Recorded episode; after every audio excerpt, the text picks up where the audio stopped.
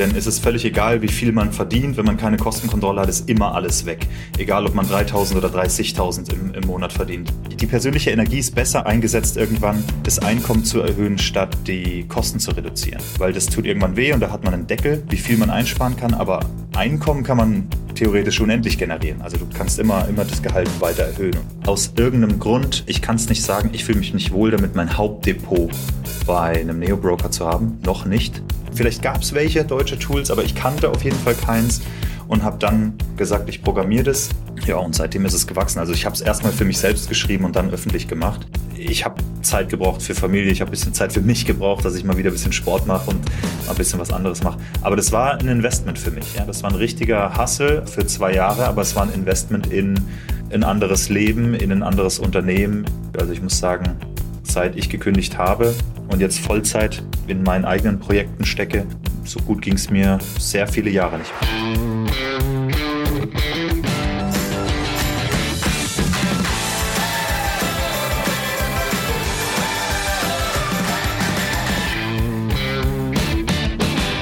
Hallo und herzlich willkommen zu einer neuen Folge des Finanzrocker Podcasts. Mein Name ist Dani Kort und vor etwa 15 Monaten habe ich mich das erste Mal mit der Portfolio-Software Parkett auseinandergesetzt. Das war im Rahmen meiner Recherche für den Artikel Die acht besten Finanztools für Aktien, ETFs, Konten und Kennzahlen. Ich habe Treasure One, wie es zu der Zeit noch hieß, beziehungsweise Parkett, damals etwas ausführlicher getestet und für so gut befunden, dass es in dem Artikel unbedingt aufgeführt werden sollte. Mittlerweile zählt der Artikel zu den beliebtesten meines Blogs und verzeichnet immer noch sehr viele Besucher. Und in dem Zeitraum, wo der Artikel veröffentlicht wurde, habe ich mich auch mit Sumit Kumar, dem Gründer von Parkett, bei LinkedIn vernetzt. Schon damals wollte ich ein Interview mit Sumit führen, aber die Kollegen von Finanzfluss waren viel schneller und jetzt hat es etwas länger mit dem Interview gedauert, aber dafür ist es meiner Meinung nach sehr hörenswert und somit einfach auch ein sehr angenehmer und sympathischer Gesprächspartner. Vielleicht noch mal ein paar Worte vorab. Über Sumit, ähm, trotz Vollzeitjob, baute er das Portfolio-Tool Parkett seit Januar 2020 nebenberuflich auf. Heute hat er mit dem Startup über 100.000 Kunden und kann damit ein ganzes Team finanzieren. Er kündigte im vergangenen Jahr sogar seinen lukrativen Job bei Stripe. Der Lohn für das Risiko, vor wenigen Tagen erreichte Parkett die Grenze von einer Million Euro Umsatz. Herzlichen Glückwunsch dazu. Und wenn man dann mal zurückguckt, vor drei Jahren verdiente Sumit erst den ersten Euro und jetzt ist er schon bei einer Million Euro Umsatz. Das ist schon eine reife Leistung. Und damit auch höchste Zeit, dass ich im Finanzrocker Podcast über die Geschichte von Summit und von Parkett berichte. Und im ersten Teil des Interviews sprechen wir darüber, wie sich sein Verhältnis zu Geld verändert hat, warum er mit dem Anlegen an der Börse begonnen hat und wie Summit heute anlegt. Im zweiten Teil sprechen wir über Parkett und warum Summit nicht auf Portfolio Performance als Portfolio-Tool gesetzt hat. Und im dritten Teil geht es um die Frage, warum Summit seinen lukrativen Job beim Silicon Valley Fintech Stripe gekündigt hat und sogar auf seine Mitarbeiteroptionen verzichtet hat. Was es mit Mitarbeiteroptionen auf sich hat, das hatte ich ja erst im März in einer ausführlichen Hörerfolge. Und ja, ich finde es ein sehr interessantes Gespräch mit Summit geworden und ich glaube, du wirst da auch deinen Gefallen dran finden. Auf geht's! Meine Leitung geht heute ins benachbarte Hamburg zu Sumit Kumar. Er ist Gründer vom Portfolio-Tool Parkett, kündigte dafür seinen Job und legt sein Geld Cashflow-orientiert an. Über diese Punkte wollen wir heute im Interview sprechen, aber erstmal herzlich willkommen im Finanzrocker-Podcast Sumit. Schön, dass du da bist. Vielen Dank für die Einladung. Hallo. Ja, wir haben ja tatsächlich bisher noch nie miteinander gesprochen, obwohl ich Parkett ja auch schon ausführlich in einem meiner beliebtesten Artikel vorgestellt habe. Deswegen finde ich es umso schöner, dass es jetzt mit etwas Verspätung klappt. Ich freue mich auch. Danke nochmal. ja, ich hatte ja äh, vor fünf, sechs Jahren hatte ich ja den Andreas Buchen zu Gast. Äh, das ist ja der Gründer von Portfolio Performance. Und äh, das war damals auch so eins der Interviews, die durch die Decke gegangen sind, weil es einfach ein sehr spannendes Tool war. Du hast ja jetzt ein weiteres gegründet und aufgesetzt, über das wir heute sprechen wollen. Und von daher bin ich sehr gespannt auf das, was du uns erzählst. Ich möchte aber mit einer anderen Frage einsteigen. Und zwar, habe ich in einem deiner anderen Podcast-Interviews äh, gehört, dass das Thema Geld für dich auch so ein Thema war, wo du nicht so einfach mit umgegangen äh, bist. Welche Bedeutung hatte denn Geld für dich jetzt so in den letzten Jahren? Uh, was heißt einfach nicht einfach damit umgegangen? Also ich habe einfach gemerkt, dass ich einen sehr schlechten Umgang mit Geld habe, beziehungsweise Financial Basics würde ich mal behaupten, die man einfach nicht in der Schule mitbekommt und die ich auch, muss ich sagen, nicht wirklich aus meinem Elternhaus mitbekommen habe, haben mir einfach komplett gefehlt. Also so eine ganz simple Regel: Gib weniger aus, als du hast. Ja, eine Ratenzahlung ist nicht unbedingt immer. Das heißt nicht, dass du es dir leisten kannst und so weiter. Im Prinzip ist mein Gehalt rein und komplett wieder rausgegangen. Ich habe gar nichts gespart und habe dann so ein paar Leute ähm, aus meiner Schulzeit Zeit, äh, da habe ich einfach gemerkt, okay, die hatten irgendwie 50, 80, 90.000 Euro auf dem Konto und haben sich dann irgendwas zusammengespart fürs erste Haus oder Immobilie, die sie irgendwann kaufen wollten und so weiter. Und als ich auf die 30 zugegangen bin, habe ich einfach gemerkt, okay, irgendwas mache ich komplett falsch. Und das war für mich der Startschuss, mich mit dem Thema sehr intensiv auseinanderzusetzen. Also persönliche Finanzen, investieren, Vermögensaufbau. Was machen Reiche eigentlich anders? Vor allem self-made reiche Leute, die großes Vermögen aufgebaut haben und so weiter. Und das war so mein Startschuss in die ganze finanzielle Welt, sag ich mal. Ja, das ist ja ein Problem, was ich auch kenne und viele Hörerinnen und Hörer kennen das auch, dass das Geld komplett weg war und man gar nicht mehr weiß, was man damit gemacht hat. Jetzt hast du dich dann auch mit dem Thema Geldanlage dann beschäftigt. Bist du dann gleich auf das Thema Börse gekommen oder hast du dich erst mit Immobilien beschäftigt? Wie ist es da vonstatten gegangen? Also bei mir ist es relativ rational. Also der, der erste und der größte Hebel, den ich hatte und den glaube ich haben die meisten, die sich bisher noch gar nicht mit dem Thema auseinandergesetzt haben, Kostenkontrolle. Denn es ist völlig mhm. egal, wie viel man verdient, wenn man keine Kostenkontrolle hat, ist immer alles weg. Egal, ob man 3000 oder 30.000 im, im Monat verdient. Das heißt, zu gucken, wo geht mein Geld hin und mir Budgets zu setzen, äh, das war das Erste. Und dann Kosten reduzieren. Das heißt nicht auf ein Level, wo es arg weh tut, aber so offensichtliche Sachen. Es gibt bestimmt Abos, die man nicht nutzt, sagen wir mal Fitnessstudio war es bei mir damals oder einen zu teuren Handyvertrag oder was auch immer. Und dann habe ich so da die offensichtlichen Sachen ein bisschen rausgeschnitten oder dass man sehr oft essen geht und so weiter, ne? dass man vielleicht ein bisschen mehr selber kocht und so. So ein paar hundert Euro im Monat, die man runterzieht, dann erst Schulden abbauen und dann investieren, was, was überbleibt. Und dann fand ich, die persönliche Energie ist besser eingesetzt, irgendwann das Einkommen zu erhöhen, statt die Kosten zu reduzieren. Weil das tut irgendwann weh und da hat man einen Deckel, wie viel man einsparen kann, aber Einkommen kann man theoretisch unendlich generieren. Also du kannst immer, immer das Gehalt weiter erhöhen und so.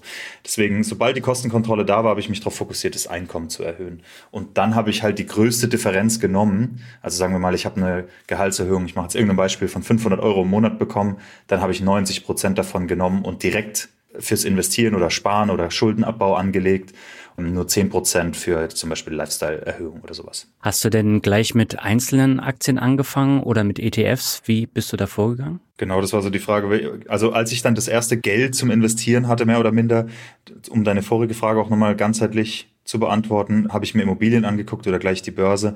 Im Prinzip, da ich kein Erspartes hatte und auch nicht ansatzweise in irgendwelche Sphären gekommen bin oder in, sagen wir mal, in den nächsten paar Jahren in Sphären gekommen bin, wo ich mir hätte Immobilien leisten können und ich habe gerade Schulden abbezahlt und wollte nicht wirklich wieder 30 Jahre verschuldet sein, kamen Immobilien für mich gar nicht in Frage. Das heißt, ich habe geguckt, wo kann ich mit meinen 100 Euro, die ich jetzt im Monat sparen oder investieren will, wo kann ich da starten? Und dann habe ich ganz normalen Aktien, also äh, was war das? Waren das Aktien? Ja, meine erste, mein erster Kauf an der Börse war eine Aktie von Nokia damals angefangen und bin dabei im Prinzip geblieben. Ich versuche mich jetzt ein bisschen an Immobilien ranzutasten durch REITs aber ähm, es ist nach wie vor so, dass wenn ich jetzt eine Immobilie kaufe, dass das halt so ein Batzen in meinem Gesamtvermögen ausmachen würde, dass ähm, und ich müsste immer noch einen Haufen Schulden aufnehmen. Also aktuell ist es immer noch nichts für mich, leider. Ich würde gern, aber da bin ich noch zu kleines Licht, was das betrifft. Ja.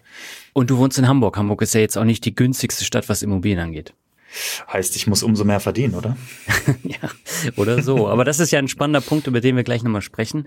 Warum hat dich das Thema ETFs äh, nicht so gereizt wie jetzt Einzelaktien? Wolltest du dich da selber ausprobieren oder lag das am Ansatz? Wie, wie ist es da vonstatten gegangen, dass du mit Nokia angefangen hast? Weil das ist ja auch ein Wert, den hätte ich jetzt nicht ganz oben auf meiner Liste gehabt. Also die erste Aktie ist auch äh, bei mir jetzt nicht so, ja, die halte ich jetzt bis zur Rente oder sowas. Ich habe heute eine andere Strategie und eine andere Vorstellung, aber damals habe ich meine ersten Schritte gemacht und ich habe gedacht, zum einen, jetzt habe ich wenig Geld, das heißt, ich kann rumprobieren, ohne mein Leben zu versauen oder sowas. Ja, ich, ich gamble da jetzt nicht mit hunderttausenden Euro rum, sondern ich habe hier 25 Euro oder 100 oder von mir ist 200 Euro und probiere was aus. Das war das eine. Also ich, es gab eine Phase, ähm, wo ich einfach meine Strategie finden musste und was am besten zu mir passt und mir gefällt und mich motiviert. Und auf der anderen Seite, ich habe ETFs nicht ausgeschlossen. Ich habe ich hab das quasi immer so gemacht und das mache ich heute noch so. Sagen wir mal, ich habe 10.000 Euro zu investieren, dass ich sage, okay, ich nehme jetzt 8.000 Euro davon oder 5.000 oder was auch immer, irgendeinen Betrag und sage, der geht in ETFs, über den muss ich nicht nachdenken. Aber es gibt auch Aktien von oder Unternehmen, wo ich ganz direkt beteiligt sein will. Ich sage, ich möchte Anteile an diesem Unternehmen besitzen. Da denke ich gar nicht über die Aktie nach, sondern mehr über das Unternehmen. Ich möchte Teil des Unternehmens haben, ich möchte Teil des Unternehmens sein. Ich bin überzeugt, die sind sehr erfolgreich und ich gucke da gar nicht genau drauf, ob die jetzt overperformen über den Markt oder, sondern wenn ich davon ausgehe, die sind in 20, 30, 40 Jahren viel besser dran als heute und ich möchte daran beteiligt sein, dann mache ich da eine direkte Position drin. Also ich würde nicht behaupten, dass ich jetzt der Performance-Jäger schlechthin bin, sondern solange ich im Markt bin, solange ich an der Börse bin, solange ich an Unternehmen oder ETFs oder wie auch immer beteiligt bin an Märkten, die langfristig steigen und ich einen langen Anlagehorizont habe, geht's mir gut. Ob ich jetzt am Ende hätte so und so viel Prozent mehr machen können oder nicht, da bin ich mir sicher. Aber das ist nicht meine Hauptpriorität, sage ich mal, sondern mhm. dran zu bleiben. Und Nokia war damals tatsächlich eine, eine kurzfristige Wette die, die hat auch funktioniert. Also mein Bankberater damals hat gesagt, äh, machen Sie es nicht, Herr Kuma. Ich habe gesagt, wenn es funktioniert, dann müssen Sie mich auf ein Bier einladen. Und die Aktie hat sich da verdoppelt. Also der musste mich auf ein Bier einladen, hat er auch gemacht. okay. Aber äh, dann habe ich sie auch wieder verkauft natürlich. Okay. Und wie sieht heute dein Portfolio aus? Wie ist deine Strategie jetzt aufgesetzt?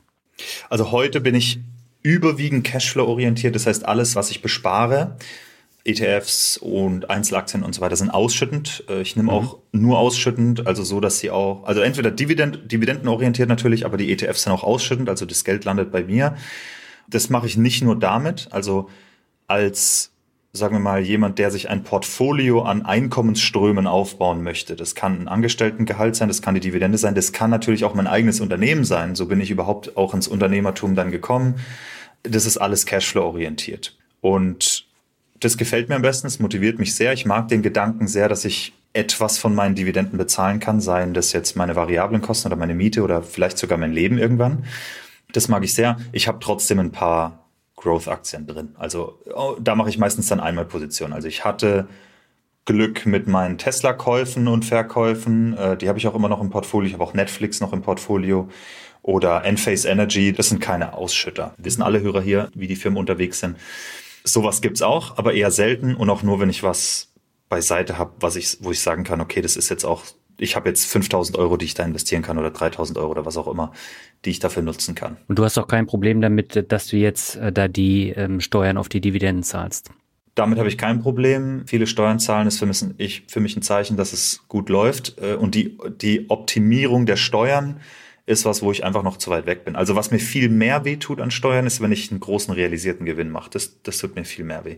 Die Dividenden, die Steuern auf die Dividenden, ich gucke da nicht so arg drauf. Ehrlich gesagt ist da auch wieder der, der Optimierungsgrad, sollte ich eher an den Gebühren machen. Da zahle ich viel zu viel. Und es hat ja auch lange gedauert, bis ich über den Freibetrag überhaupt komme mit meinen Dividenden. Also ich bin mittlerweile gerade so drüber pro Jahr. Oder was ist gerade so? Ich, ich bin mittlerweile drüber. Aber jetzt ich habe dann noch geheiratet in der Zwischenzeit und so weiter. Das heißt, ich konnte ein paar Jahre mit dem Freibetrag durchkommen. Mhm. Wie viele Aktien hast du in deinem Portfolio? Ah, das gucke ich kurz nach. Ich habe da so eine App, äh, die sagt mir das. Aber ich meine, es sind an die, also Aktien nur meinst du oder ja. Assets insgesamt? Aktien, okay. Ähm, das dürften so an die 20 sein. Äh, der Grund ist einige Einmalkäufe wo ich einfach einmal eine Position aufgebaut habe und ich habe immer zehn oder elf Unternehmen in einem Sparplan. Alles mhm. ausschüttende Aktien. Okay. Und das heißt, bei den Sparplänen, da setzt du dann auch auf Neo-Broker, weil die äh, kostentechnisch einfach am besten funktionieren. Tatsächlich nicht. Meine Sparpläne Nein? waren bisher bei der Comdirect, jetzt bei der ING und in und eben mal, ich mache in Trade Republic oder auch Scalable mache ich äh, meine Wetten. Also wenn ich sag hier gibt's jetzt eine, zum Beispiel während Corona. Während Corona, der Corona-Crash kam, da habe ich klar gesagt, okay, äh, ich habe 10.000 Euro Cash, die werde ich jetzt, damit mache ich 10 Wetten, a 1.000 Euro. Und dann habe ich mir 10 Unternehmen ausgesucht, nicht Dividenden fokussiert, sondern ich glaube, der Drop gerade ist temporär. Ich gehe hier mit 1000 Euro rein. Und das habe ich zum Beispiel über Trade Republic dann gemacht. Weil Sparpläne sind meistens günstig, auch bei den alten Banken. Nicht immer, aber einige. Aber diese, ich kaufe mal kurz was, das ist teuer. Ja, wobei du zahlst ja auch 1,65 Prozent, meine ich, bei der Comdirect und das summiert sich natürlich dann auch im Vergleich zu, äh, sagen wir jetzt mal Trade Republic, da zahlst du halt nichts für den Sparplan und auf lange Sicht wirkt sich sowas dann schon aus. Sag mal, die Zahl tut weh, wenn ich die Gebühren anschaue. Mein Portfolio ist ja öffentlich, ich teile das ja auch im, im Livestream und da sieht man genau, wie viel Steuern und Gebühren ich gezahlt habe bisher. Und die mhm. Gebühren sind auf jeden Fall zu hoch. Äh, bei der ING bin ich etwas günstiger dran, aber aus irgendeinem Grund, ich kann es nicht sagen, ich fühle mich nicht wohl damit, mein Hauptdepot bei einem Neo-Broker zu haben. Noch nicht. Mhm. Äh, ich mag das, eine Webseite zu haben. Ich mag das, theoretischen Ansprechpartner haben zu können. Und meine, ich sag mal, Ansprüche sind mittlerweile ein bisschen mehr als ich will nur ein Depot. Ich will auch ein Zweitdepot und ich will ein Junior-Depot für meine Tochter und so weiter. Und mhm. das habe ich gern bei einer etablierten Bank mit Historie, auch wenn ich dafür ein bisschen mehr bezahlen muss. Das heißt nicht, dass es immer so bleibt, aber Stand heute ist es so. Und ich kann es nicht mal sagen, ich könnte nicht mal behaupten, dass es rational ist. Es ist einfach so ein Gefühl. Nee, ich find's interessant, weil bei mir ist es haargenau so. Ich habe mein Hauptdepot auch bei einer großen Bank. Also ich bin äh, bei Max Blue und da bin ich auch schon seit fast zehn Jahren. Bin damit zufrieden, finde es okay von den Kostenstrukturen. Comdirect ist dagegen deutlich teurer. Aber mittlerweile baue ich mir halt äh, bei Neo-Brokern halt auch ein Portfolio auf und das ist deutlich günstiger und alle Sparpläne laufen da über den Neo-Broker. Das sehen wir auch bei den meisten unserer Nutzer. Also Trade Republic ist bei den meisten Nutzern bei uns ein Zweitdepot. Aber das wird sich bestimmt auch ändern. Also es wird ja immer attraktiver, ob du nun Scalable oder Trade Republic oder andere nimmst. Also durch die Zinsen wurde das Ganze natürlich ordentlich aufgewertet. Es gibt natürlich da auch wieder so ein paar Fallstricke. Also beispielsweise bei Trade Republic hast du ja mehrere äh, IBANs und äh, das Konto liegt ja dann entweder in Irland oder in Deutschland und dementsprechend lange dauert es äh, bei dieser Sammelverwahrung, wo die Zinsen gezahlt werden, bis du dein Geld dann wieder hast. Das sind so Nachteile. Aber generell ähm, wird sich das dann auch alles irgendwann aufwiegen und dann wird es deutlich attraktiver.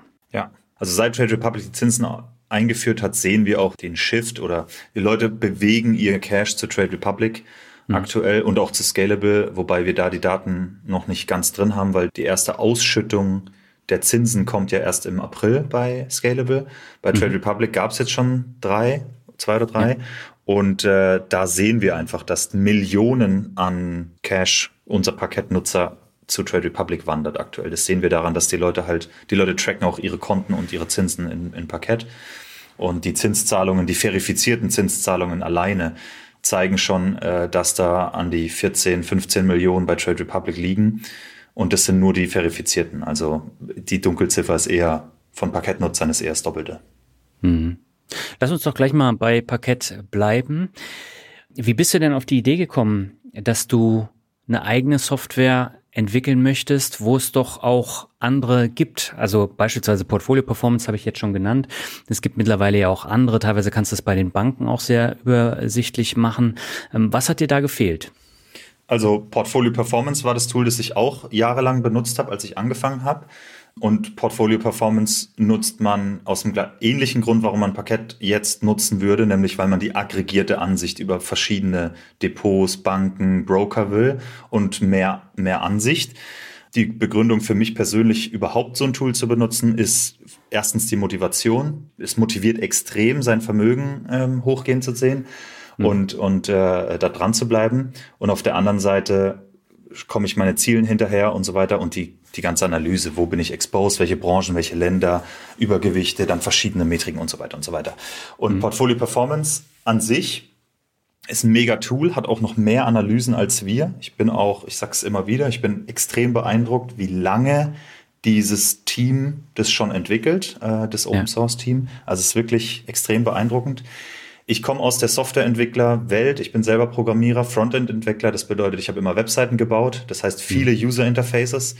Und ich wollte einfach ein anderes User-Interface. Ich wollte es im Browser haben, ich wollte es online haben, ich wollte größere Automatisierung, so wie ich es halt auch gewohnt bin, Tools zu nutzen. Und Portfolio Performance ist halt ein Tool, das installiert man, du hast es lokal. Ich musste oder man muss, wenn man es aufsetzt, pflegst, was weiß ich, du hast eine Apple-Aktie gekauft, du pflegst Apple ein, du musstest die ISIN eintragen, die WKN, das Logo selber, den Namen und so weiter. Man macht das alles manuell. Und ich komme halt aus der Cloud-Welt. Das heißt, ich habe gedacht, warum, wenn ich die ISIN habe oder jemand Apple reinschreibt, warum kann mhm. das nicht alles automatisch da sein? Und ich, hab, ich kannte kein Tool, das es macht. Ich bin, vielleicht gab es welche deutsche Tools, aber ich kannte auf jeden Fall keins und habe dann gesagt, ich programmiere das. Ich habe das davor schon zweimal programmiert, das ist halt nicht so easy und bin dann gescheitert. Aber Ende 20, wann war das? 2019 im Dezember, so um die Weihnachtszeit rum, da habe ich zu meiner Frau gesagt, ich muss wieder ein neues Nebenprojekt anfangen. Mich, mich juckt's in den Fingern und sie hat gemeint, äh, versuch's noch mal mit Tresor. Also damals habe ich das immer Tresor genannt privat. Und dann habe ich losgelegt und habe die ersten Hürden äh, genommen. Ja, und seitdem ist es gewachsen. Also ich habe es erstmal für mich selbst geschrieben und dann öffentlich gemacht. Ich will gar nicht sagen, dass es irgendwie besser oder sowas als Portfolio Performance ist. Überhaupt nicht. Es ist einfach anders. Kommt immer auf die persönliche Präferenz an. Und das ist einfach ein Tool, das besser zu meinen Präferenzen passt. Also es sieht optisch natürlich ganz anders aus. Es ist deutlich einfacher, äh, das alles anzulegen. Du brauchst da auch nicht viel Vorwissen. Und das ist bei Portfolio Performance natürlich ein klarer Nachteil. Ich habe wirklich lange gebraucht, um mich da einzuarbeiten. Damals gab es auch nicht so viel äh, Tutorials wie heute. Dementsprechend äh, ist mir das schwer gefallen. Optisch ist es nach wie vor halt nicht super toll. Und von daher weiß ich genau, was du meinst. Aber man kann natürlich auch nicht alles so tracken wie bei Portfolio Performance, bei Parkett. Was kann man denn alles damit abbilden? Also aktuell, wir äh, supporten alles, was börsengehandelt ist. Wir supporten Krypto, Cash. Durch Cash wird auch viel ähm, P2P-Kredite und solche Geschichten äh, über uns getrackt. Und wir wollen natürlich Insgesamt soll Parkett irgendwann dein ganzes Vermögen abdecken und viel mehr Analysen liefern. Das ist natürlich ein bisschen Arbeit. Portfolio Performance hat da einige Jahre Vorsprung natürlich und äh, das wird auch immer so bleiben. Edelmetalle, Immobilien und äh, am Ende des Tages dein Porsche, deine Uhr, was auch immer du als was auch immer du als Asset bezeichnest, solltest du tracken können, so dass du definieren kannst, diese Assets bilden mein Gesamtvermögen und äh, die solltest du tracken können. Und wir haben mit der Börse angefangen, ähm, Anfang letzten Jahres Krypto hinzugefügt, Mitte letzten Jahres dann Konten, Cash, äh, P2P-Kredite und so weiter. Das nächste Asset oder eins der nächsten wird vermutlich die Edelmetalle sein. Und das funktioniert aber auch wie bei Portfolio Performance. Also entweder gebe ich das händisch alles ein oder ich lade mir dann die Kontoübersicht beziehungsweise jetzt den äh, Dividendenübersicht lade ich mir dann hoch und dann wird es automatisch angelegt. Genau, also von der Anlage her ist es ähnlich wie bei Portfolio Performance. Ich weiß nicht mehr, also da ich seit ich Parkett gegründet habe, Portfolio Performance nicht mehr genutzt habe, bin ich unsicher, wie sich das weiterentwickelt hat. Deswegen kann es sein, dass was ich sage, ein zwei Jahre alter Stand ist oder drei Jahre alter Stand. Ähm, deswegen Entschuldigung im Vorfeld. Ich weiß noch, Portfolio Performance, da musste ich immer zuerst die Aktie anlegen mit allen Details der Aktie und dann konnte ich zum Beispiel die PDFs reinziehen von meinen Apple-Käufen und Verkäufen mhm. äh, zum Beispiel und das wurde dann gepasst. Und bei uns ist es ein bisschen umgekehrt. Du hast ein Portfolio und du ziehst einfach deine PDFs rein. Wir finden selbst raus. Das Tool findet raus, welche Aktie ist es und legt es dann alles für dich an. Das mhm. heißt, die Abrechnungen, die du von deinen Banken, von Brokern und so weiter bekommst, kannst du reinziehen. Wenn dir eine Bank eine CSV liefert, der kompletten Transaktionshistorie, dann ist es super. Reinziehen und in zwei Sekunden hast du dein Dashboard. Bei PDFs ist erstmal, kann es ein bisschen aufwendiger sein, an die ranzukommen, an alle. Äh, die Pflege ist dann nicht schwer. Also ich, ich verwende zwei Minuten im Monat, äh, meine Portfolios zu pflegen. Aber das initiale Anlegen des Portfolios kann aufwendig sein, wenn man einfach schon jahrelang Transaktionshistorie hat. Auch da werden wir Abhilfe schaffen. Wir werden einen automatischen Sync dieses Jahr noch mit den ersten Banken und Brokern umsetzen.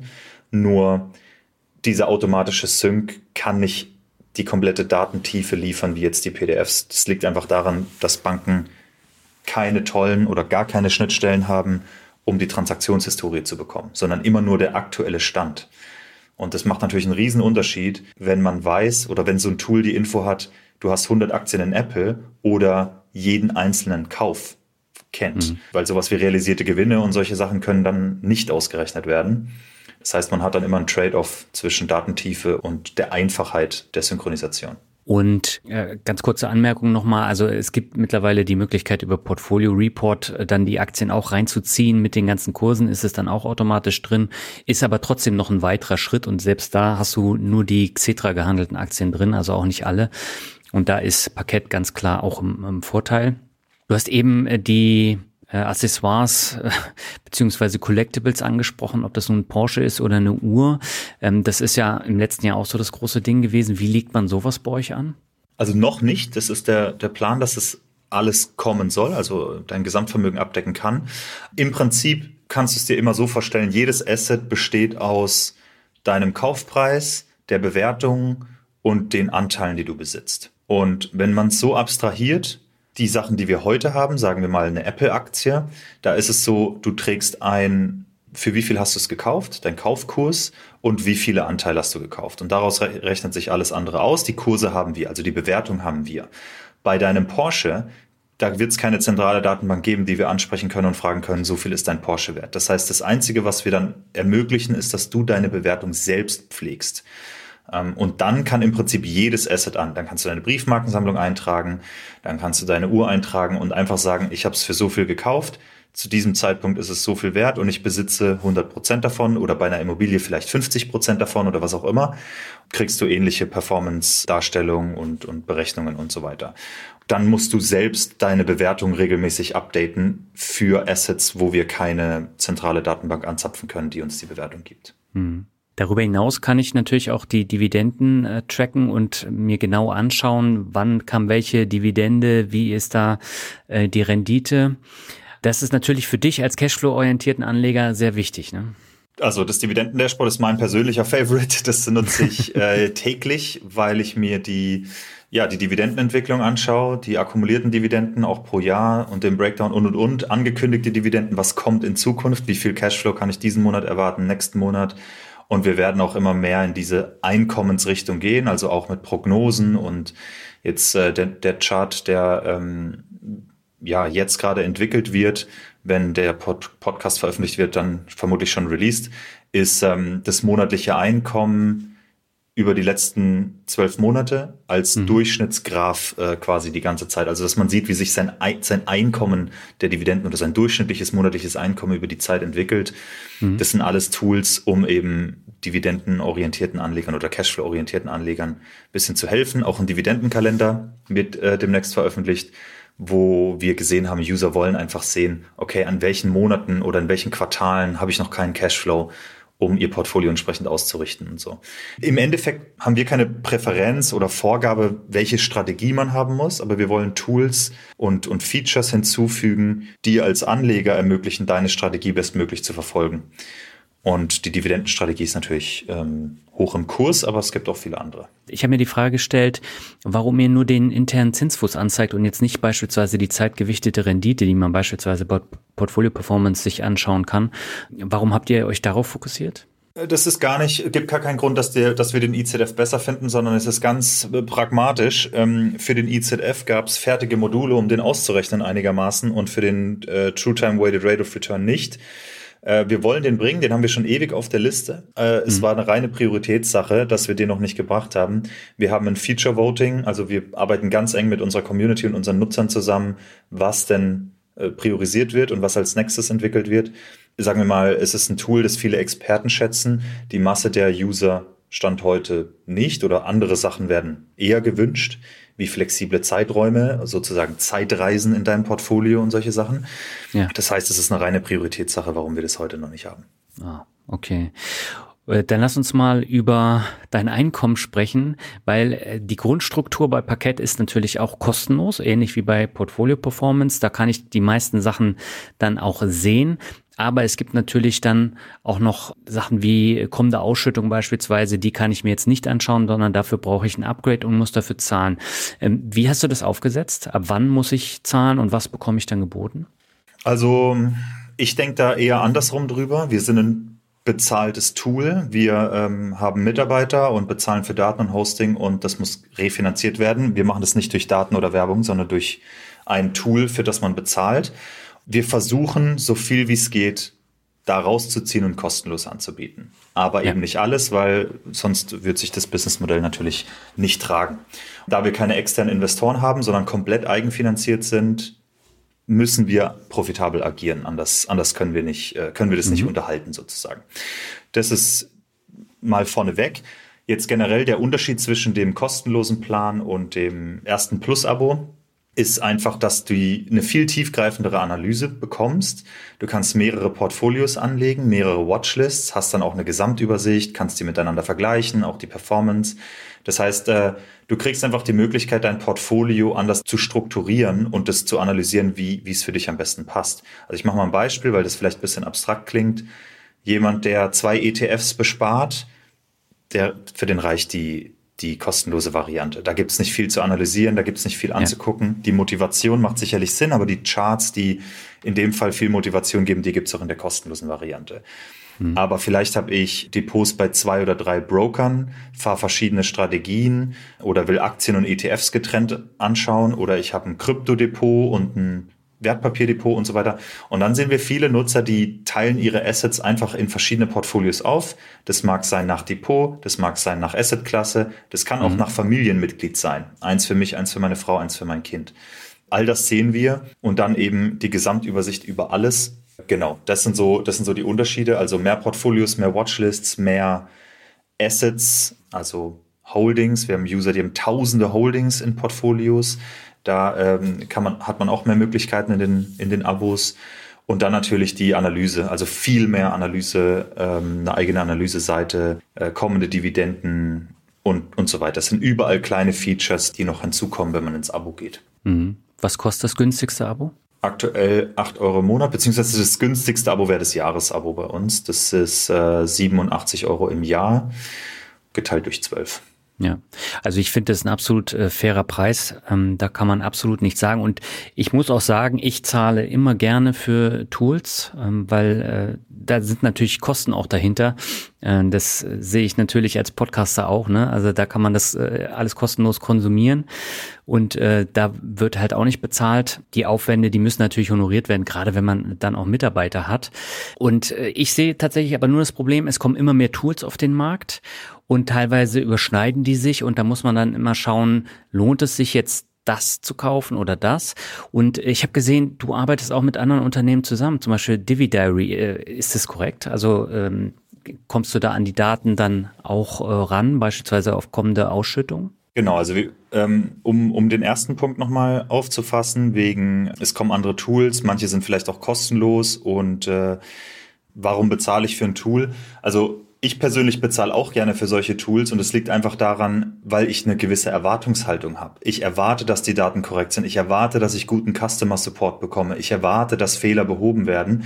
Wenn das Tool umsonst auf dem Markt liegt und ich über Werbung finanziere, dann ist mein Interesse nicht, ein besseres Tool zu bauen, sondern mehr Visits auf die Seite zu bekommen. Und das bekomme ich durch Blogs, äh, Blogartikel, das bekomme ich durch Content, durch Clickbait, durch Werbung, ähm, also externe Werbung. Aber wenn, wenn unsere Kunden uns bezahlen, dann ist der Incentive oder die, das Interesse unserer Kunden das gleiche wie unsere. Wir wollen ein Tool bauen, das die Nutzer kontinuierlich freut. Äh, wir, wir sagen bei uns, ähm, ich sage immer delightful Software, also Software, die man gerne nutzt, die einen nicht frustriert, die einen motiviert, die man gerne nutzt. Das heißt, wir wollen das Tool besser machen und dafür bekommen wir Geld. Und ich mag das, das gleiche Interesse zu haben wie mein Kunde. Es gibt andere Businessmodelle, das ist okay, aber so eine Firma wollte ich nicht aufbauen. Deswegen sind wir natürlich an die Leute gerichtet, die das ähnlich sehen, die gerne für ein Tool zahlen, das ihnen das Leben erleichtert, das ihnen Zeit spart und hilft. Jetzt gibt's andere Tools natürlich, also seit wir Parkett begründet hatten oder aufgebaut haben, jetzt glaube ich Portfolio-Tracking-Tools im Dachraum 20 oder so, also von, von welchen die äh, Venture Capital eingesammelt haben und sehr viel, sehr viel mehr Kapital haben als wir, hin zu ähm, ganz, ganz kleinen Nischensachen. Und unter anderem gehört auch Dividary dazu. Mit denen unter anderem arbeiten wir zusammen. Wir arbeiten mhm. sehr gerne mit äh, anderen Tools und komplementären Tools zusammen. Und auch, also Dividary hat sehr viele Überschneidungen, das stimmt. Aber wir halten es für einen Vorteil. Wir haben viele Nutzer, die beide Tools nutzen und da haben wir eine Synchronisation gebaut, damit man sein Parkett-Portfolio in Dividary integrieren kann. Auf der anderen Seite beziehen wir auch die Dividendendaten von Dividary. Die Partnerschaft besteht schon sehr lange und der Johannes, äh, also einer der beiden Gründer, der war auch mal im Parkett-Team. Mit dem tausche ich mich auch regelmäßig aus. Also das ist eine, sagen wir mal, freundschaftlicher Wettbewerb, aber mhm. nicht so, dass wir uns gegenseitig Kunden klauen müssten. Der Markt ist sehr, sehr groß. Da, da müssen wir nicht gegenseitig zähneknirschend konkurrieren oder so. Nee, ich frage auch nur deswegen, weil jetzt gibt's halt so viele Tools und äh, wenn ich mir dann für 50 Euro im Monat dann Tools hole wovon ich wahrscheinlich nur die Hälfte vernünftig dann äh, benutze, dann macht es halt auch wieder keinen Sinn. Und deswegen muss ich dann auch Prioritäten setzen. Das macht auch keinen Sinn, ein Tool zu haben, was das gleiche macht wie ein anderes, was ich auch noch abonniert habe und dann dafür zahle. Dann sind wir wieder in dieser Streaming-Falle. Da hat man alles Mögliche, nutzt es nicht, zahlt viel Geld und äh, dann sind wir am Anfang vom Interview wieder angekommen, dann ist das Geld weg und wir haben es nicht mehr investiert, sondern wir haben uns irgendwelche Programme dann besorgt und bezahlt. Ja, das muss am Ende jeder für sich entscheiden, wie, wie man das macht. Ich persönlich finde, also ganz ehrlich, ich gehe hier in Hamburg gegenüber zum Café. Den Preis fürs Paket-Abo bezahle ich dafür ein, für ein Cappuccino. Dann lasse ich den Cappuccino weg, einmal im Monat und nehme das Paket-Abo. Ob ich jetzt zehn solche Tools brauche, ja, das würde ich auch in Frage stellen. Hm. Aber wo ich sehr sicher bin oder was wir natürlich auch sehen bei einigen Nutzern, ist, dass sie komplementäre Tools nutzen. Also die haben dann sowas wie Aktienfinder oder Aktienguide, sie haben sowas wie Parkett und dann vielleicht noch das Manager-Magazin oder die Kapital. Also einfach mehrere Tools, Services, die das Interesse an, an Finanzen, das Interesse an der Börse und äh, deren Vermögensaufbau unterstützen. Aber man muss natürlich auch sagen, da ist es ja nicht die reine rationale Kaufentscheidung für dieses Tool spart mir Zeit und deswegen kaufe ich es. Da ist auch, ja. also jetzt nicht unbedingt bei Parkett, aber insgesamt bei sowas. Da ist Entertainment dabei, da ist reines Interesse dabei. Für viele ist es ein Hobby, machen es einfach gerne. Sowas schwingt halt immer auch mit. Und da muss es einfach jeder für sich entscheiden und, und das begründen. Aber ich stimme zu. Ein Student, der gerade erst startet und vielleicht 25 Euro im Monat investiert, der wird mit zwei von den Tools äh, bisschen überbedient sein, würde ich mal sagen. Ja. Ja. Und da sind viele halt dann überfordert. Und äh, da bin ich jetzt auch gleich bei meinem nächsten Punkt, was ich bei dir echt gut finde. Du arbeitest mit sehr fähigen Finfluencern zusammen, beispielsweise Björn von Nestag oder Lisa von Aktiengram. Und Lisa teilt ja zum Beispiel ihre Watchlists, die sie in Parkett hat, dann auch mit ihren äh, sehr äh, zahlreichen Nutzern. Und äh, das schafft dann natürlich auch ein ganz anderes Bild, als wenn man jetzt keine solche äh, Finfluencer-Kooperation hat. Ne? Das stimmt. Ich kann kurz erklären, wie das gekommen ist auch. Als ich angefangen habe, ich habe quasi null Marketing gemacht und es ist ähm, ein bisschen ein Fehler gewesen, aber ich bin einfach, ich komme aus der Tech-Welt und ich wollte das Produkt bauen. Mittlerweile weiß ich es besser, dass Marketing genauso dazugehört und habe einfach gesehen, also was ich von Anfang an eingebaut habe, war, dass man Portfolios teilen kann, um Unterhaltungen zu fördern. Ich wollte das selber so und dann habe ich eben gesehen, dass einige Creator, Influencer angefangen haben, Parkett zu nutzen, um ihr Portfolio mit ihren mit ihrer Audience zu teilen. Und dann habe ich mich gemeldet. Die Lisa war eine der ersten. Björn hat sich damals bei mir gemeldet, also, wenn ich das noch richtig im Kopf habe. Ein paar andere auch noch. Und dann habe ich zuerst auf den Content so ein bisschen geschaut, den sie machen und, und, es, und es ein bisschen verfolgt. Aber dann habe ich gesagt, okay, hey, pass auf, ich sehe, dass du Parkett nutzt und es promotest. Vielen, vielen Dank dafür. Ich werde ein Affiliate-Programm einführen, dann kannst du davon auch profitieren. Und auch da gucken wir auf die langfristige Zusammenarbeit im Idealfall. Also wir, wir machen auch Provisionsbasis, aber besser finden wir Umsatzbeteiligung. Das heißt, ein Creator würde sich dann bei uns anmelden und oder bewerben, sagen wir mal, auf das Partnerprogramm und bekommt dann für, für jeden Kunden, der über diesen Influencer oder Creator zu uns kommt, zehn Prozent Lifetime des Revenues, den wir von dem Kunden machen im Portfolio Tracking. Und das ist an sich, das kann ein sehr gutes langfristiges Ding sein und da sind auch wieder die Interessen dann aligned. Also der Finfluencer muss nur einmal den Referral machen und es ist unsere Aufgabe, den Kunden zu halten, den Kunden als langfristigen Kunden an uns zu binden oder zu überzeugen, das Abo weiter zu behalten. Mhm. Und der Creator profitiert dann eben auch davon. Und äh, wir sind da sehr selektiv wen wir in das Partnerprogramm mit aufnehmen. Wir schauen uns bei jedem Partner an, was für Content er oder sie macht. Denn ja, jemand, der CFD-Trading dann bewirbt und die nächste Woche wieder was anderes und jeden unserer Konkurrenten schon mal beworben hat und so weiter, die Personen wollen Parkett nicht bewerben, weil sie Parkett gut finden, sondern wir, ja, ja sondern aus anderen Gründen. Wir wollen eher, dass der monetäre Teil ein Bonbon ist für Leute, die Parkett sowieso nutzen oder sowieso gut finden. Deswegen würde ich behaupten, alle Creator, mit denen wir zusammenarbeiten, sind kompetent. Bei Lisa und Björn ist nochmal besonders, weil die mittlerweile auch ins Parkett-Team dazugestoßen sind, also angestellt. Mhm. Wie viele Angestellte hast du jetzt? Köpfe sind wir zwölf, aber nicht alle Vollzeit. Also das ist dann ganz schön gewachsen in den letzten Jahren. Definitiv. Also lass mal kurz überlegen. Also wir haben die Umsatzzahlen sind ja öffentlich ähm, auf parkett.com unten im Footer. Da findet man sowohl das Partnerprogramm als auch unsere Open Page, äh, Open Startup steht da unten. Und da stehen die Umsatzzahlen, da sieht man, wie wir wachsen, das teilen wir ganz öffentlich. Und ja, als Gründer würde ich behaupten, geht es eher immer zu langsam. Aber wenn man sich mal so zurücklehnt und das bisschen das Big Picture betrachtet, dann, ähm, dann darf ich mich nicht beschweren. Sehr gut. Du hast ja schon angesprochen, ähm, dass ihr die Depots der Nutzer allgemein auch auswertet. Das heißt, ihr könnt dann genau sehen, wie viel Volumen fließt jetzt beispielsweise bei Trade Republic rein.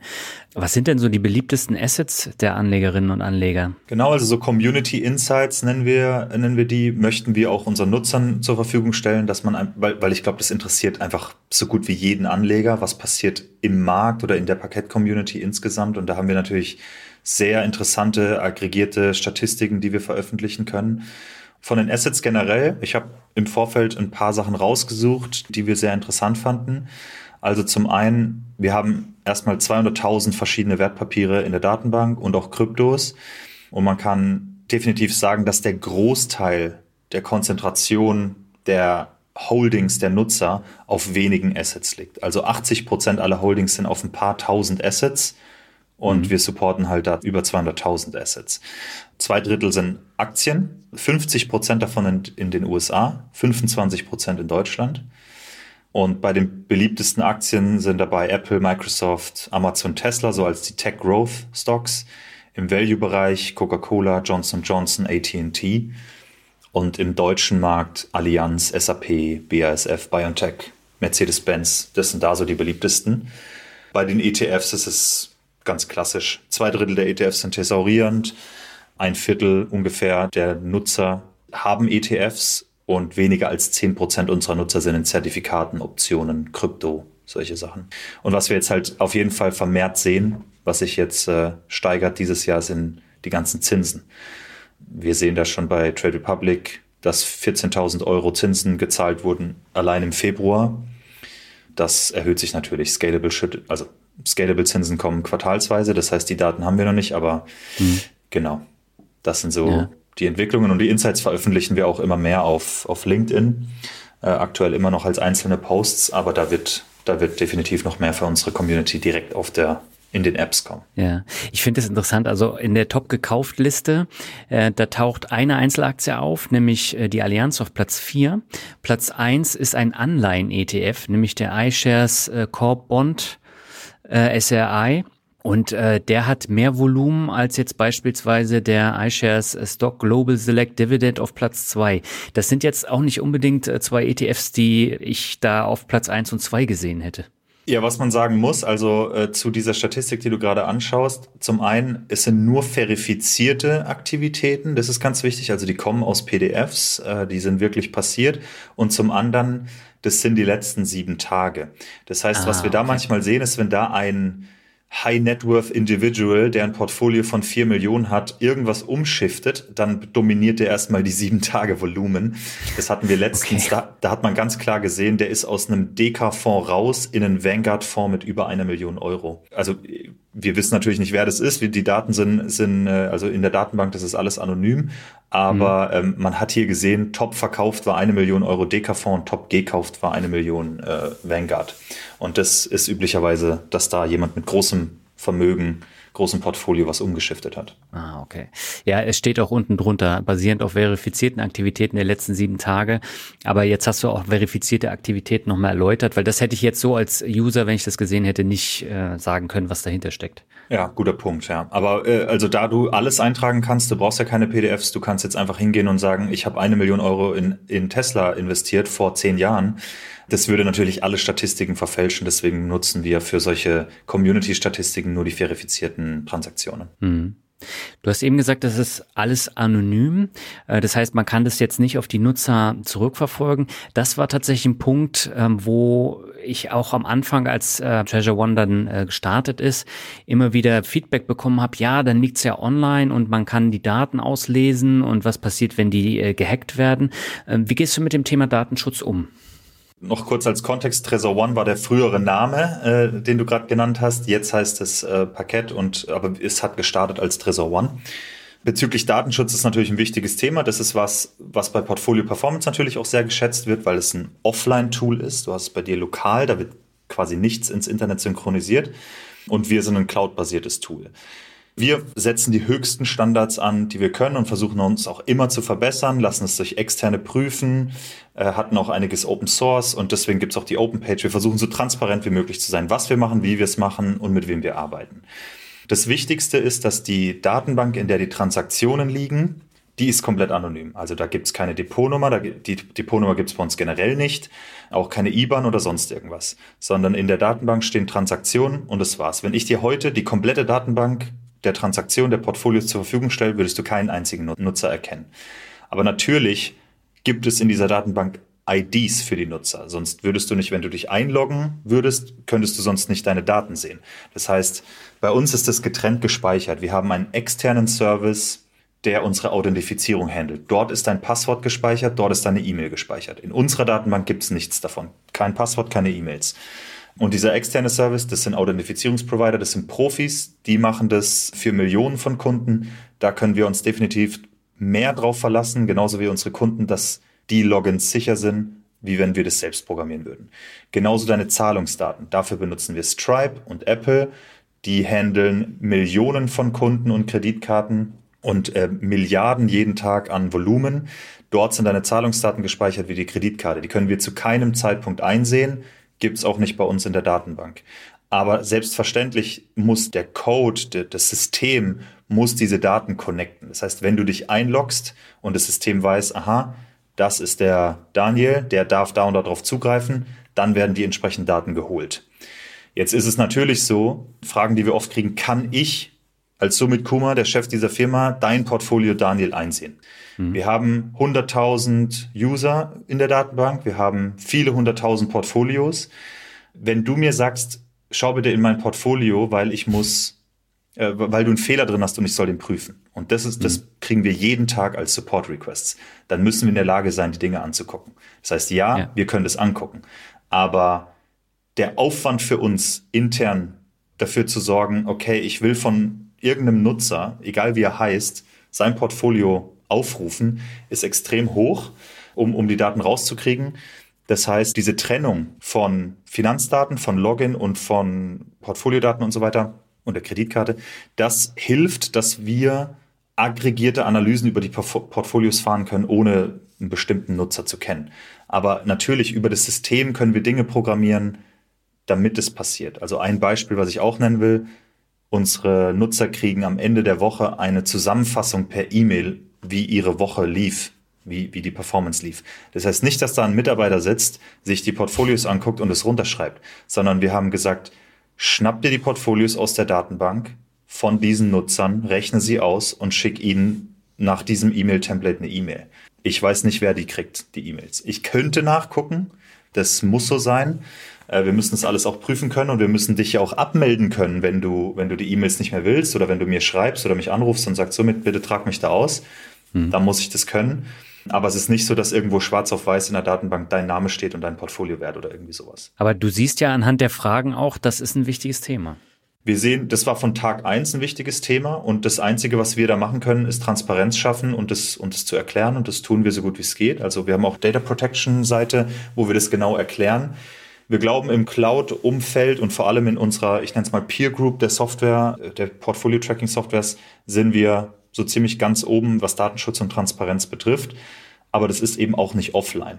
Also wenn man ein Tool wie Portfolio Performance nutzt, dann geht nie was ins Internet. Auf der anderen Seite, heutzutage benutzen die Leute Google Docs und Excel und so weiter, um dort alles zu pflegen. Ja, also es kommt immer drauf an. Wem das sehr wichtig ist, wer sich damit unwohl fühlt, dem würde ich empfehlen, die Tools auch einfach nicht zu nutzen. Wer sich bei uns meldet und sagt somit, wir haben hier ein Vertrauensproblem oder hier sehen wir, dass es nicht gut genug ist, zumindest nach den Standards, dann verbessern wir das. Also ich bin offen für jedes Feedback. Wenn jemand sagt, hier ist was, was ihr anders oder besser machen könnt, dann machen wir das sehr gerne, wenn es das hilft, dass sich Nutzer wohler fühlen.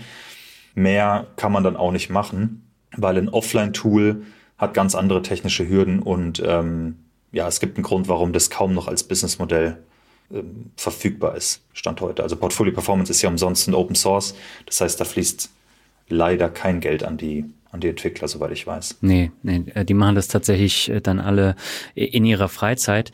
Aber auf der anderen Seite, es gibt ja auch Tools, wo du die ganzen Banken anbinden kannst und dann werden die Daten automatisch äh, geholt. Das ist natürlich dann noch ein bisschen kritischer, weil dann hast du IBANs im Spiel und, äh, und andere Daten.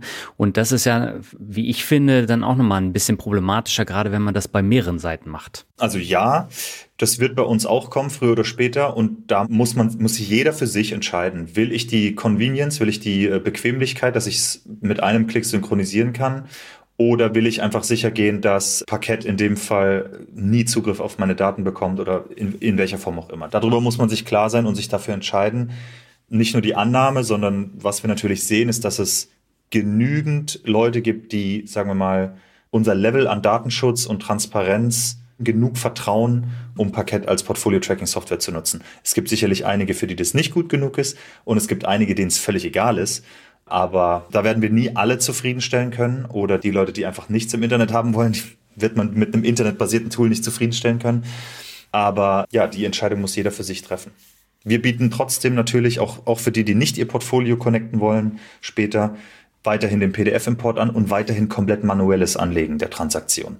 Also wo man auch seine PDFs nie preisgeben müsste oder irgendwie reinziehen müsste. Ja, also ich finde, das ist ein sehr wichtiger Punkt, deswegen wollte ich unbedingt mit dir auch nochmal ähm, darüber sprechen, weil da ganz viel Feedback auch in der Vergangenheit schon äh, kam und vor allen Dingen auch bei Portfolio Performance, weil das halt sehr geschätzt wird, dass die Daten dann immer offline sind und nicht ins Internet geladen werden. Und deswegen wollte ich darüber sprechen. Ich habe jetzt nochmal eine spezielle Frage zum Thema äh, Parkett. Und zwar viele andere Portfolio-Tools oder äh, Aktientools, die arbeiten ja mit ganz viel Content und äh, den äh, packt man dann hinter eine Bezahlschranke, einfach auch damit man besser bei Google gefunden wird und dass man noch einen zusätzlichen Anreiz hat, dafür Geld auszugeben. Wie ist es bei euch? Plant ihr sowas auch, dass ihr da Content integriert oder soll es rein ein Portfolio-Tool bleiben? Portfolio-Tracking ist natürlich unser Hauptprodukt oder das einzige Produkt aktuell. Unsere Entwicklung ist intensiv gesteuert von User-Feedback, also was Nutzer sich wünschen. Aktienfinder, Aktienguide, das sind ganz gute Beispiele. Wir haben natürlich Asset-Pages mit Informationen über Aktien und aber würden jetzt keine Aktienanalysen starten, um mit Aktienfinder oder so zu konkurrieren oder Aktienguide. Die Tools sind super, das sind komplementäre Tools zu uns. Wir arbeiten lieber mit denen zusammen. Äh, machen wir auch schon mit, mit beiden. Das heißt, es geht eher in diese Richtung, aber wir glauben, es gibt noch genügend Produkte, Tools und Erweiterungen, die wir bauen können, die es entweder Stand heute nicht gibt oder wo wir einen speziellen Benefit liefern können, basierend auf dem Portfolio-Tracking, das wir sowieso schon haben. Da gucken wir einfach, was die Nutzer brauchen ja, und, und, und was die Nutzer wollen. Also wir, was komplementäre Tools betrifft oder andere Tools, wir arbeiten da lieber zusammen und bauen Integration, als den nächsten Konkurrenten hinzustellen. Okay. Und äh, du hast ja ähm, Parkett neben dem Job gegründet. Wie viel Arbeit hast du denn da regelmäßig investiert nach der Arbeit? Eieiei. Frage ist, wie viel Zeit ich nicht investiert habe. Es ist, damals hatte ich äh, zuerst bei Daimler, bei Schernau, der Mobility, der Mobility-Tochter gearbeitet und dann den Großteil bei Stripe von der Gründungsphase. Und die ersten zwei Jahre waren richtig hardcore. Da habe ich alles was ich an Zeit hatte, reingesteckt. Also mhm. vor der Arbeit zwei, drei Stunden, in der Mittagspause Customer Support und dann jeden Tag nachts bis um eins oder so und dann jedes Wochenende. Zwei Jahre lang hatte ich quasi kein Privatleben. Man könnte sagen, Covid hat mir da ein bisschen reingespielt, dass man sowieso nicht so viel machen konnte, aber da war wirklich, äh, das war Hardcore. Und ich musste dann auch die Reißleine ziehen im, äh, im Januar letztes Jahr habe ich dann bei Stripe gekündigt, war dann erst im Juni raus, also ein halbes Jahr später nochmal. Aber ich wusste, das kann ich nicht nochmal ein Jahr durchhalten. Ich hatte auch in der Zwischenzeit eine Tochter. Ich habe Zeit gebraucht für Familie, ich habe bisschen Zeit für mich gebraucht, dass ich mal wieder ein bisschen Sport mache und mal ein bisschen was anderes mache. Aber das war ein Investment für mich. Ja, das war ein richtiger Hustle für zwei Jahre, aber es war ein Investment in ein anderes Leben, in ein anderes Unternehmen, in ein Produkt und eine Firma, in die ich, an die ich glaube. Ähm, bisher läuft es ganz gut. Also ich muss sagen, seit ich gekündigt habe und jetzt Vollzeit in meinen eigenen Projekten stecke, so gut ging es mir sehr viele Jahre nicht mehr. Also fällt mir schwer, mich dran zu erinnern. Definitiv sehr, sehr cool. Aber das heißt, du kannst auch komplett davon jetzt leben, von dem, was du einnimmst mit äh, Parkett. Genau, nee, nicht nur ich. Also zwölf Mitarbeiter, wie gesagt. Deswegen, äh, das, das läuft gut. Also von Vollzeit bis Teilzeit alles dabei. Ich persönlich halte mein Gehalt immer noch sehr niedrig, zu niedrig. Also ich mache immer noch Abstriche. Ich investiere zum Beispiel aktuell nichts mehr äh, in, in der Börse ähm, oder kein neues Geld zumindest. Habe mein Gehalt sehr niedrig, einfach weil ich das ist wie, ich investiere es stattdessen in, in Parkett selbst, ne? also ins Unternehmen. Das ist ja auch ein Asset für mich persönlich, wenn man das so nennen darf. Und deswegen ist mein Gehalt noch auf, auf Sparflamme. Ähm, irgendwann muss ich es mal zumindest ein bisschen erhöhen, damit ich wieder ein paar Aktien kaufen kann, aber vielleicht Ende des Jahres. Mhm. Ich habe gelesen in einem Artikel, äh, dass du inklusive Aktienoptionen 300.000 Euro verdient hast. Äh, wie, wie groß war dann die Umstellung dann auf die Selbstständigkeit und auf äh, einen deutlich geringeren Verdienst? Zum Glück habe ich mich vorher mit Finanzen auseinandergesetzt und habe nicht mehr alles rausgeworfen. Deswegen, ja. das war, ähm, es war trotzdem eine Umstellung im Sinne von, wenn man 100.000 Euro im, im Jahr verdient, dann kann man schon, sagen wir mal, wir haben kein Auto und wir, unsere Wohnung, würde ich sagen, ist, mir fällt es schwer einzusch äh, einzuschätzen, aber in Hamburg ist auf jeden Fall nicht günstig, aber in keiner Großstadt ist günstig. Deswegen würde ich sagen, ist in Ordnung, ist gut. Und wenn man dann in den Supermarkt geht und so weiter, dann ich habe zum Beispiel nicht mehr auf die Preise geguckt damals und, und äh, wenn wir halt Urlaub machen wollten, dann haben wir Urlaub gemacht und so weiter. Man hatte auf jeden Fall immer was beiseite, damit man was machen kann. Das ist jetzt zum Beispiel gerade nicht mehr so. Jetzt äh, ist es schon so, dass wir sagen, okay, hm, machen wir dieses Jahr Urlaub oder nicht und sollten wir und wie gesagt investieren, habe ich aufgehört. Also das war auf jeden Fall eine, eine gute Umstellung. Aber ich habe auch gesagt, äh, es gibt einen gewissen Lebensstandard, den wir nicht einfach unterschreiten wollen also zum Beispiel eine kleinere Wohnung jetzt umziehen oder irgendwie rauszuziehen aus der Stadt, damit wir uns eine günstigere Wohnung leisten können. Das wäre so ein harter Einschnitt in, ins Leben. Ich alleine würde es machen. Ich alleine würde sagen, komm, whatever, ich, ich buche mir irgendein Hostel in Thailand und programmiere von dort, kein Problem. Aber mit Frau und Kind, das will ich denen nicht antun. Und äh, es ist auch nicht notwendig. Deswegen habe ich ja zwei Jahre Gas gegeben in meiner Freizeit, damit ich das Ding so groß machen kann, damit es zumindest unseren Lebensstandard deckt und die Fixkosten deckt. Aber ich würde sagen, wir mussten ein bisschen an Lifestyle einbüßen. Ähm, und wir haben das auch bewusst gemacht. Wir haben gesagt, das machen wir jetzt ein Jahr oder so. Das Ziel ist schon, dass wir uns wieder ein bisschen mehr Gehalt auszahlen können. Das wird immer noch nicht 100.000 Euro sein oder so. Also ich zahle mir das Geschäftsführergehalt aus, so wie man es kennt, 60.000 mhm. im Jahr. Und es wird auch keine 300.000 Euro im Jahr sein, aber zumindest, dass man mal wieder was investieren kann oder, oder in Urlaub gehen kann. Aber gerade so das Thema Aktienoptionen, ich hatte das erst vor kurzem in einer Podcast-Folge, das ist ja auch ein lukrativer Baustein, auf den du dann verzichtest, wenn du dann äh, früher kündigst, ne? Das kommt drauf an. Die 100% an Parkett könnten auch ein lukrativer Baustein sein. Das sind meine, jetzt meine neuen Aktienoptionen, sage ich mal, äh, die ich selber wertvoll machen muss. Also so sehe ich es zumindest. Aber klar, also selbstverständlich, Stripe ist, ist eine geile Firma. Auch bei Daimler gab es Aktienoptionen. Bei jedem Arbeitgeber äh, oder bei vielen Arbeitgebern gibt es Aktienoptionen. Und natürlich tut es weh, auf die zu verzichten ähm, oder auch liegen zu lassen, äh, weil in Startups hast du ja eine Vesting-Periode. Das heißt, man muss auch auf einiges, man hat einiges einfach liegen lassen, wo man gegangen ist. Aber das ist, sind die Opportunitätskosten, die ich eben bezahlt habe dafür. Du hättest dir natürlich auch einen Investor reinholen können. Das wolltest du aber partout nicht. Mm, ich würde nicht sagen partout nicht. Ich habe es abgewogen ich bin immer offen dafür, dass es passieren kann oder kommen könnte.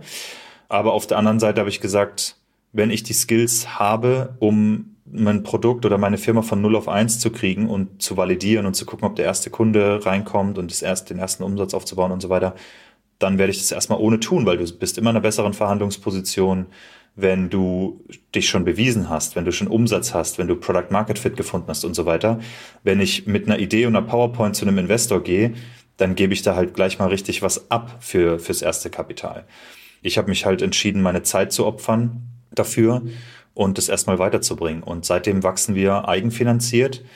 Es kann gut sein, vielleicht nehmen wir irgendwann Kapital auf oder nicht. Das also ich will das nicht ausschließen oder so, aber aktuell geht's uns gut und wir sind profitabel und wir wachsen und wir haben noch viel vor. Also mein Problem ist eher, dass ich nicht schnell genug Leute einstellen kann. Das würde Kapital natürlich lösen.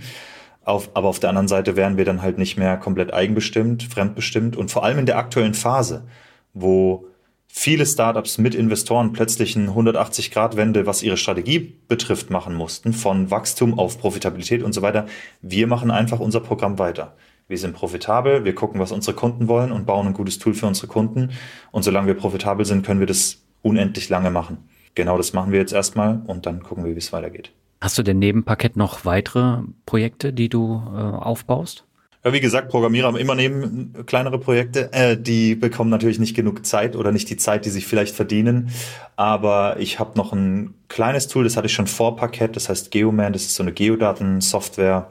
Da verwende ich ein paar Stunden im Monat, ähm, üblicherweise eher im Sales-Bereich. Die Software ist an sich fertig und ich arbeite mit einem Programmierer. Aber das ist äh, im Vergleich ist das sehr wenig Umsatz. Und ich mache einen Podcast, der heißt Minimal Empires, da geht es ums Gründen, ähm, weil ich schon von Anfang an eigentlich die Transparenzschiene komplett fahre und genau teile, was mache ich, was ist meine Strategie, was hat funktioniert, was nicht, was probiere ich als nächstes aus, die Milestones und so weiter. Äh, das heißt, so eine kleine Gründer-Community hat sich da so ein bisschen gebildet oder Leute, die es werden wollen. In dem Podcast teile ich alle möglichen Tipps und Learnings, die ich so über die Jahre gesammelt habe. Hm, den Link packe ich auf jeden Fall in die Show Notes. Letzte Frage, bevor wir zum Word Shuffle kommen. Äh, wo siehst du dein Parkett in fünf Jahren? Parkett in fünf Jahren, ich denke mal, mehr als nur Portfolio-Tracking. Also ich würde behaupten, eine Produktpalette und international aufgestellt, nicht nur die Dachregion. Definitiv ein Tool, sagen wir mal, zentrale Anlaufstelle für alles, was Wealth Management oder Vermögensaufbau und solche Geschichten betrifft. Ansonsten werden wir sehen, die, die Internet und ganze AI-Geschichte und so weiter, alles ändert sich so schnell. Es, ich finde es okay, für fünf Jahre nur eine vage Vorstellung zu haben, weil äh, gefühlt ändert sich alle zwei Wochen die Ausgangslage. und äh, dann gucken wir mal, wie es weitergeht. Aber ich bin, ich bin sehr optimistisch insgesamt. Ja, ich drücke dir auf jeden Fall die Daumen, dass es so weitergeht wie bisher. Du hast dir ja auch echt was Tolles aufgebaut und ich würde sagen, zum Abschluss kommen wir zum Word Shuffle. Ich nenne die Begriffe, du sagst, was dir dazu einfällt und beginnen möchte ich mit Silicon Valley. Inspiration und Bubble. Ist es tatsächlich so eine extreme Bubble gewesen? Also sorry, nicht, nicht Bubble im Sinne von Overvaluation, sondern ähm, so eine Echo Chamber. Die Leute da drin haben auch nur mit sich selber zu tun. Und das merkt man, wenn man, äh, wenn man mal zu Besuch ist oder in so einer Firma. Also ich meinte mit Bubble eher keine, die Platz, das ist eine andere Diskussion, sondern eine ganz eigene Welt für sich. Hast du dich da wohlgefühlt? Ich glaube, es ist vermessen zu sagen, dass ich da dazu gehört habe oder sowas. Ich habe in einer Firma gearbeitet, die dort zu Hause ist, aber aus Deutschland, remote. Und ich war ab und zu zu Besuch. Das heißt, ich habe ein bisschen Einblick, würde ich behaupten, aber ich würde mich als Außenstehender bezeichnen, was Silicon Valley betrifft. Und oder wenn ich zehn Jahre jünger wäre, keine Familie jetzt hätte oder sowas, dann würde ich sagen, ähm, dann würde ich das mitnehmen und das mal voll erleben. Ich meine, da werden WGs gegründet und die Mit Mitbewohner werden ausgesucht nach Skillset für die Startup-Gründung, also komplementäre Skillsets und solche Sachen. Das ist, das ist so crazy. Das, ich würde es schon gerne mal mitmachen. Das hat einfach ganz eigene Vibes, ganz eigene Energie, was zu erreichen. Das finde ich schon cool.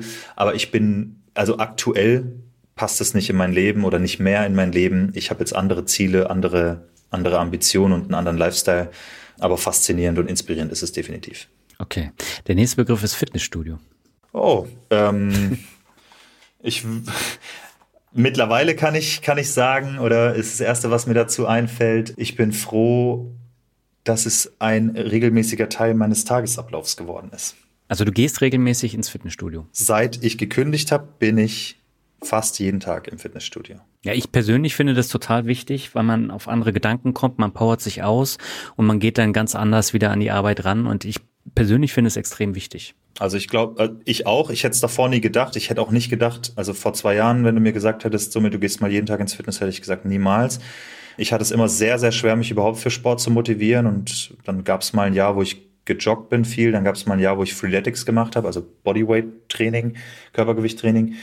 Aber seit der Gründung habe ich das morgens quasi fest in meine Routine, äh, sorry, seit der Kündigung, seit ich Vollzeit im, im Unternehmen bin, habe ich das voll in meine Routine, in meine morgendliche Routine eingebaut. Ich bringe meine Tochter in die Kita und auf dem Rückweg gehe ich ins Gym, da bin ich eine Stunde und dann komme ich quasi nach Hause an, hock mich an den Schreibtisch und dann habe ich schon trainiert, ich war draußen, ich hatte Zeit mit meiner Tochter. Das ist der beste Start in den Tag, den ich jemals hatte. Ist wirklich Hammer. Ja, sehr gut. Hamburg ist der nächste Begriff. Oh, neues Zuhause, viel Regen, aber wunderschön. Okay. Dann kommt mein Standardbegriff Rockmusik. Rockmusik, ah, würde ich meine Teenies sagen. Äh, früher habe ich viel Limp Bizkit, Linkin Park und sowas gehört. Ob das jetzt Rock ist oder nicht, die Diskussion überlasse ich den Profis, aber ich muss sagen, das ist weniger geworden jetzt in meinen 30ern, aber es war früher sehr viel, ja.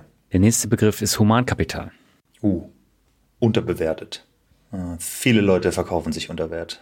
Ja, aber äh, viele haben einfach auch nicht den Mut, das dann auszuleben und mehr in sich selber zu investieren und dann, so wie du eben, sich die Nächte um die Ohren zu hauen, um einfach was zu erreichen und dann auch zu wachsen. Das sagt man oft als Klischee so ein bisschen, ne? investier in dich selbst und die Leute denken dann vielleicht, ja, jetzt muss ich irgendwelche Kurse kaufen oder so. Bevor ich überhaupt gegründet habe, habe ich mich jahrelang damit beschäftigt, wie man im Konzern die Karriereleiter hochgeht. Also ich habe gedacht, ich kann mich beschweren drüber, wer befördert wird und so weiter, oder ich lerne, wie mhm. das funktioniert. Und dann habe ich mich so intensiv mit Leadership, mit Verhandlungen, mit Kompetenz ausstrahlen, auch Public Speaking und diese ganzen Sachen. Wie funktioniert das alles? Auf was achten Leute subjektiv und bewusst oder objektiv und so weiter?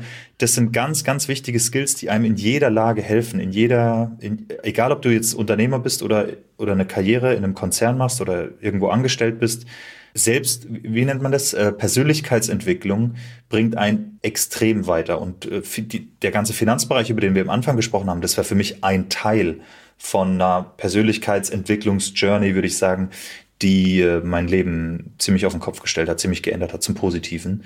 Äh, das hat natürlich ein paar Jahre gedauert, aber ich habe Bücher verschlungen in dem Bereich und viel ausprobiert und gemacht und das hat auch meiner Karriere sehr, sehr gut getan und das war alles, bevor ich gegründet habe. Hm.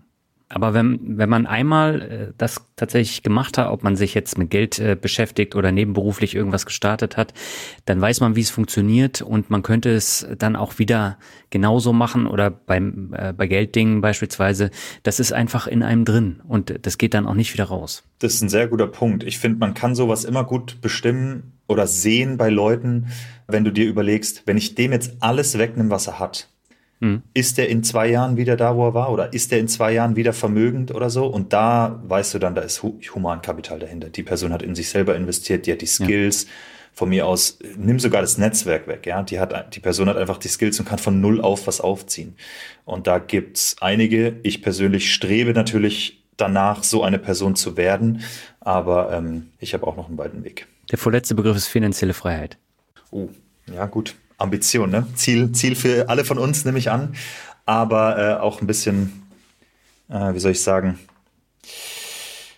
verwässert. Ein verwässerter Begriff, der äh, rumgeschmissen wird oder zu sehr, äh, wo viel, zu viele Versprechungen gemacht werden. Aber wenn man das rational und ehrlich betrachtet und sagt, okay, das ist ein Ziel, das ich habe, dann muss man auch sagen, es ist sehr, sehr schwer im Angestelltenverhältnis. Ne? Also ich habe es mir als mhm. Ziel gesetzt und es ist mit ein Grund, warum ich jetzt nicht mehr angestellt bin, weil ähm, die Beträge zu verdienen, um finanziell frei zu werden, sagen wir mal, um es auch noch zu genießen, in einem Rahmen, in einem Zeitraum, um das auch noch zu genießen, das, äh, da muss man schon sehr, sehr viel verdienen. Ist die Wahrscheinlichkeit eher gering. Der letzte Begriff ist Mut. Etwas, von dem wir alle ein bisschen mehr gebrauchen können, glaube ich. Würdest du dich selber als mutig bezeichnen? Ich weiß nicht, ob ich als, ich würde eher naiv sagen, weil ich oft in, äh, also wenn, wenn, wenn ich Sachen sehe, also was ich mir schon früher angeeignet habe, ist, wenn ich Angst habe, egal was es ist, ja, vom 10-Meter-Brett springen oder sonst irgendwas, und ich merke, ich fange jetzt an, mir Gedanken über die Konsequenzen zu machen, dann mache ich sofort. Weil, wenn ich, solange ich mir Gedanken mache, dann überrede ich mich selber, es nicht zu tun. Und das ist was, was äh, nicht immer funktioniert, aber in vieler, vielerlei Hinsicht. Aber ich habe mich oft in Situationen gebracht, einfach, wo ich, sagen wir mal, Stress bewältigen muss oder mich beweisen muss oder von Null anfangen muss. Sowas wie, keine Ahnung, ich mache mal ein random Beispiel. In meiner Jugend bin ich nach Japan gereist, wo alle Leute nach Australien sind für ihr äh, Jahr nach, der, nach dem Abi und so weiter. Und ich bin nach Japan. Damals gab es kein iPhone. Ich konnte die Sprache nicht, dort kann keiner Englisch. Ich habe nur einen Flug gebucht. Kein Hotel, kein gar nichts, auch kein Rückflug. Bin einfach hin und habe gesagt, ich guck mal, wie lange ich da überlebe. Und das sind so Sachen, wo ich glaube, wenn ich zu lange drüber nachgedacht hätte, dann hätte ich es mir auf jeden Fall ausgeredet, da um 22 Uhr anzukommen und nicht zu wissen, wo man schläft. Aber auf der anderen Seite hat es mir halt extrem viel gebracht. Deswegen, ich, ich würde mich nicht als mutig bezeichnen. Ich vergleiche mich da auch nicht mit anderen, sondern eher mit meinem früheren Ich. Was das betrifft, bin ich zufrieden mit den Entscheidungen, die ich gemacht habe. Aber es gibt sicherlich einige Risiken, die ich vielleicht hätte eingehen sollen, die es nicht gemacht habe.